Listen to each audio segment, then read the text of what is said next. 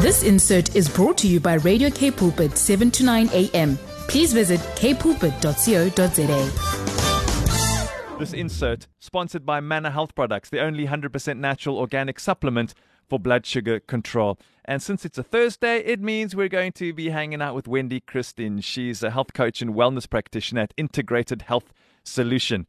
Uh, good morning, Wendy. Always a pleasure to to connect with you. Hope you're well.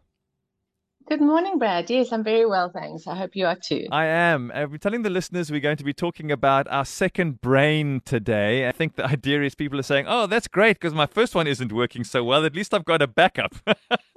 yes. uh, so we can take care of that one. exactly. So, so help us out here. I mean, what on earth are we talking about here when we say our second brain? Has this got something to do with our gut? Yes, so the gut is often referred to as the second brain, um, and it actually communicates with our brain to regulate our mental and our physical well being.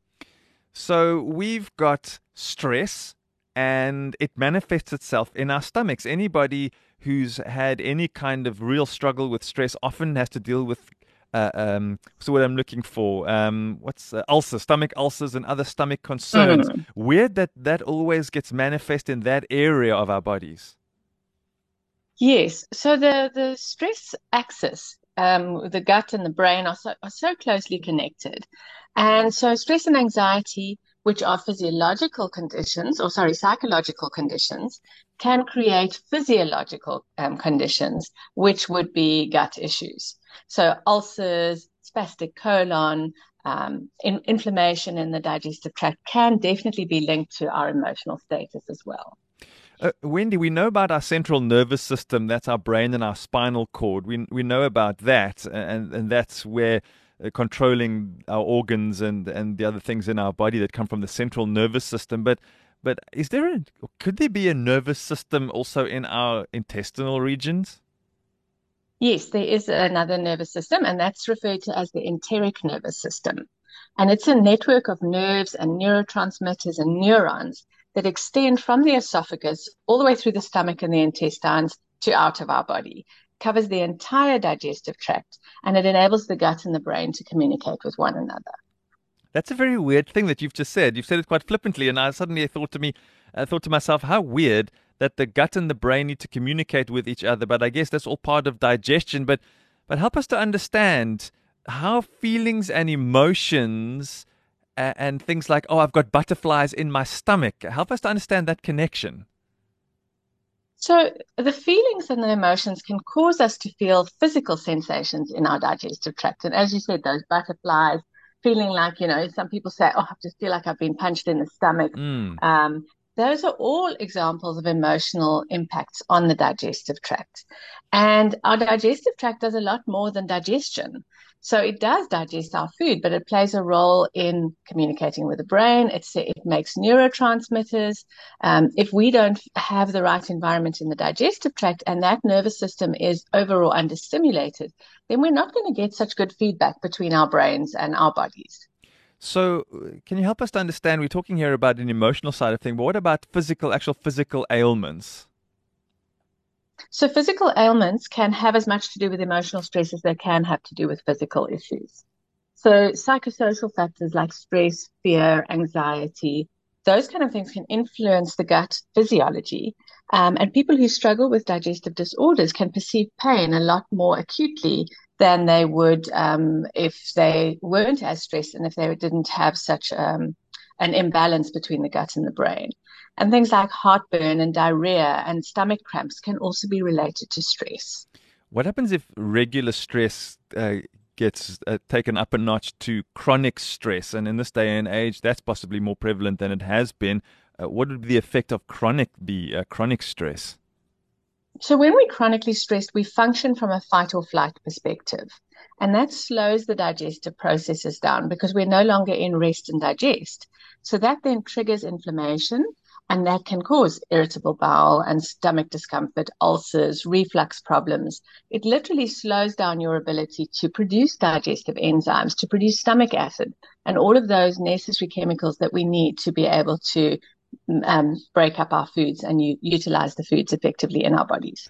Uh, Wendy, in the past, we've often spoken about bacteria and, how much good bacteria is inside of our bodies, not only just the bad bacteria. We often hear the word bacteria and we think there's an issue, but we've got so much good bacteria. Uh, is there a connection between the bacteria in our guts and our brain? Yes. So if we don't have enough of the good bacteria, the bad bacteria gives off toxins, and that contributes to brain issues. So we are very much connected from the digestive system all the way up to the brain. And if we don't have enough of that good bacteria, our brains can't process the information properly. And so it affects our cognition and our mood. What about something like uh, a serotonin, for example? I know you've mentioned to us in the past that's actually created in the guts. Um, that's which I find absolutely fascinating. Uh, what else is in terms of uh, neurotransmitters are created in the gut? So several of the neurotransmitters are produced in the gut, um, and so serotonin being one of them, but also things like GABA and dopamine. Um, and they are, and many of the precursors that are necessary to make those neurotransmitters are produced in the digestive tract as well. So, when it comes to the food we eat, this isn't only about, and I think this is where we often get caught up. We eat, and then it's how many calories are in it, and will it make me fat or won't it make me fat? That's kind of like where we are with food. That's sort of the, the, yes. the relationship we have with food. But we forget that it's essential that we eat well for, for a number of reasons, including taking care of our guts, not just whether or not I'm hungry or not hungry, or whether or not I'm going to get fat or not get fat from eating this. Yes. And and on that topic, if our gut bacteria is not healthy and if the environment in the digestive tract is not healthy, our chances of losing weight are much less. So your weight is also directly linked to the, the quality of the bacteria in your gut and the environment in your digestive tract. When it comes to the neurotransmitters like dopamine and serotonin, tell, tell us more about that and the influence that, that that has in the gut area of our bodies. So, more than 50% of our dopamine and nearly 90% of our serotonin is produced in the gut. Dopamine is important for the secretion of gastric acid, the motility of the digestive tract. So, that means you, you know your peristalsis and how your, your gut moves, as well as the blood flow in the lining of the mucous membranes. Serotonin um, is in, in, involved obviously in mood. Mm. So, depression, anxiety, those kind of mood challenges, bipolar disorder, all on uh, all need enough serotonin. So if we're not making enough in our digestive tracts, then it's definitely not going to be getting to our brains to to help us to feel the way we want to feel. So in, in order to really feel like we want to feel, this is an all-round thing that we, we we need to be aware of. So this is not just what we eat, but also the environment in which we live and how we manage our stress. So it's like a multi-pronged approach is necessary here if we're actually going to function optimally. Yes, it definitely is. Everything is interconnected. We can't separate any part of our bodies.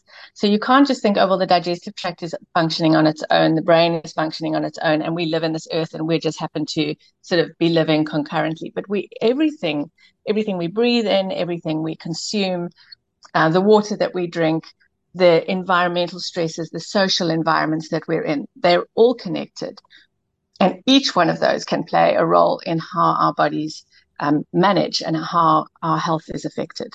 So, if I eat something that's not going to sit well with me and that's a poor food choice, is not only going to make me feel bloated or potentially, if I eat too much of the wrong thing, put on weight, but it's actually going to have a direct influence of the chemistry of my brain and its ability to do its job well. That's right. That's right.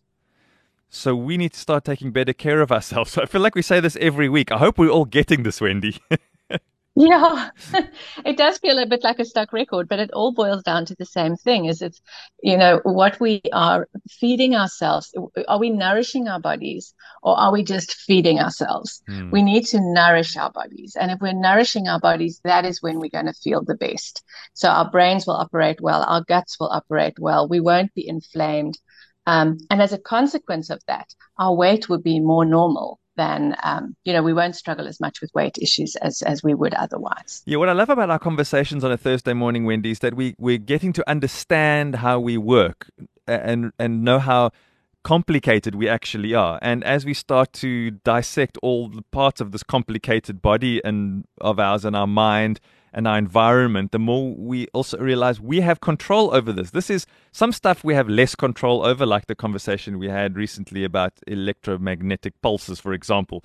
We have some control, yes. but we have less control. I know we've got conversations coming up uh, into the holiday time around heavy metals. We've got some control, but we don't have all control. So there are some things that are sort of out of our hands, but for the most part, we really have control here. This isn't something out of our control.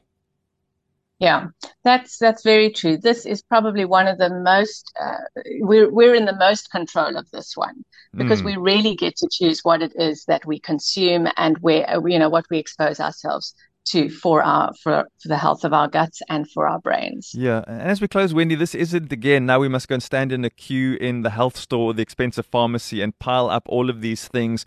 We can get right down to the nitty gritty of just eating some good whole food, some good fruits and vegetables, and you know, good meats, and and making some choices which uh, got nothing to do about breaking the bank. It's just got all got to do with making some very clever and simple choices right. Yeah, so we cut out the unhealthy fats, we cut out the sugars and the carbohydrates, and we eat those clean foods. You eat recognizable foods. And, and if we're feeding our bodies with that most of the time, then we are much more likely to be healthier.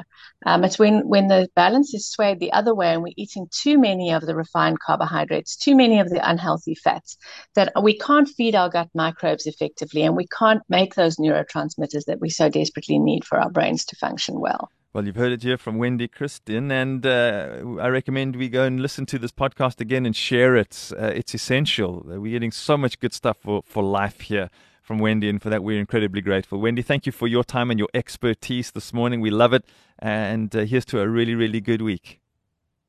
Thanks, Brad. Have a great week too, and we'll chat soon. This insert was brought to you by Radio K Pulpit, 7 to 9 a.m please visit kpulpit.co.za.